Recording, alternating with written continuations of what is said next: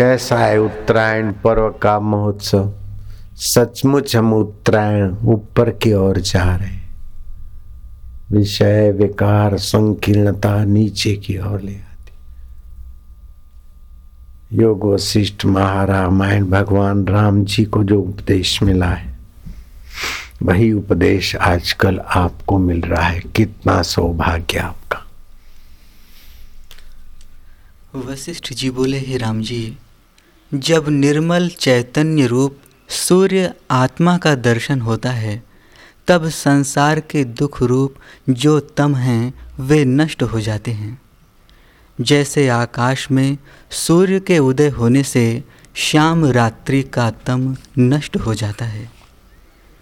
हे राम जी, जैसे सूर्य का प्रतिबिंब जिस दीवार पर पड़ता है, वह दीवार प्रकाश से चमकती है, वैसे ही चित्त जब फुरता है, तब जीव को जगत भाषित होता है।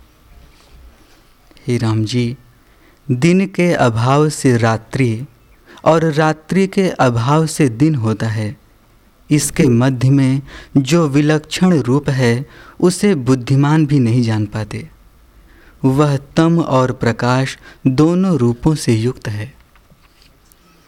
हे राम जी जहाँ दिन और रात्रि सम होते हैं और दक्षिणायन और उत्तरायण की जो संधि होती है इनके भीतर और बाहर भेद को जाने तब जन्म से रहित होकर परम बोध को प्राप्त हो। हम्म, दक्षिणायन उत्तरायण के बीच जो संधि है ऐसी श्वास गया और बाहर आया उसके बीच की जो संधि है वही उसको जो जाने तो वही आत्मा है वही साक्षात्कार हो जाता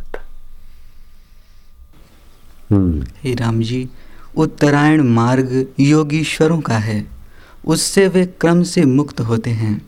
दक्षिणायन मार्ग कर्म करने वालों का है। इससे वे फिर संसार भागी होते हैं।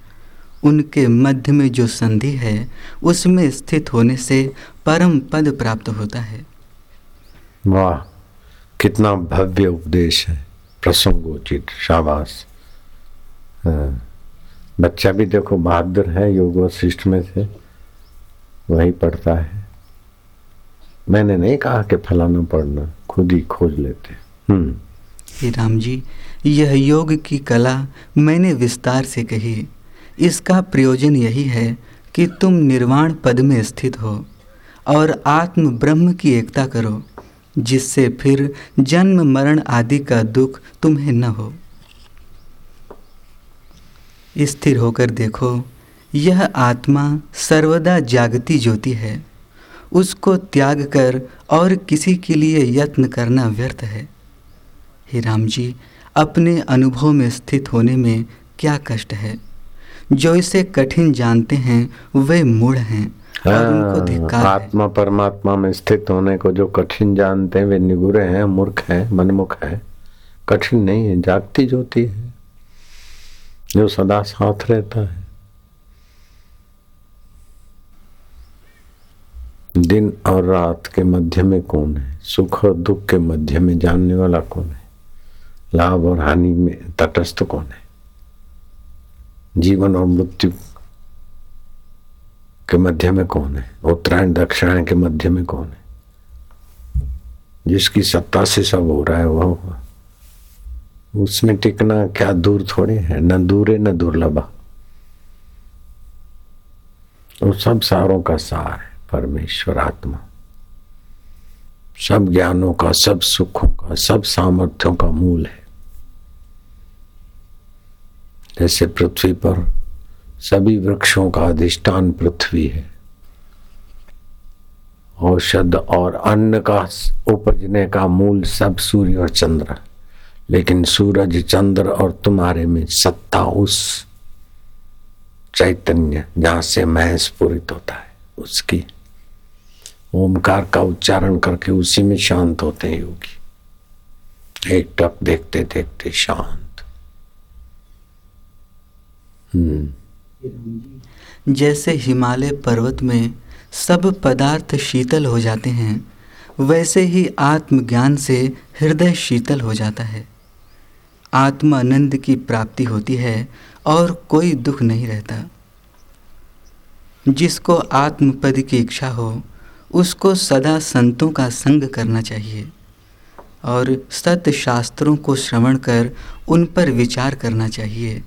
इस अभ्यास से आत्मपद की प्राप्ति होती है। हाँ, संतों की शरण में जाना चाहिए। हम मनमानी तपस्या करते हज़ार जन्म तो भी काम नहीं होता जितना मेरे लीलाशाह प्रभु जी की शरण में प्रीति करने से और उनका ज्ञान विचारने से हुआ। मनमाना साधन करना तो कहीं का नहीं रखता। गुरु की आज्ञा के अनुसार साधन करना ठीक है अपनी कमाई करना। लेकिन सत्संग में और गुरु आज्ञा में रहना माना करोड़पति की गोद चले गए। तैयार माल। ओम नमो।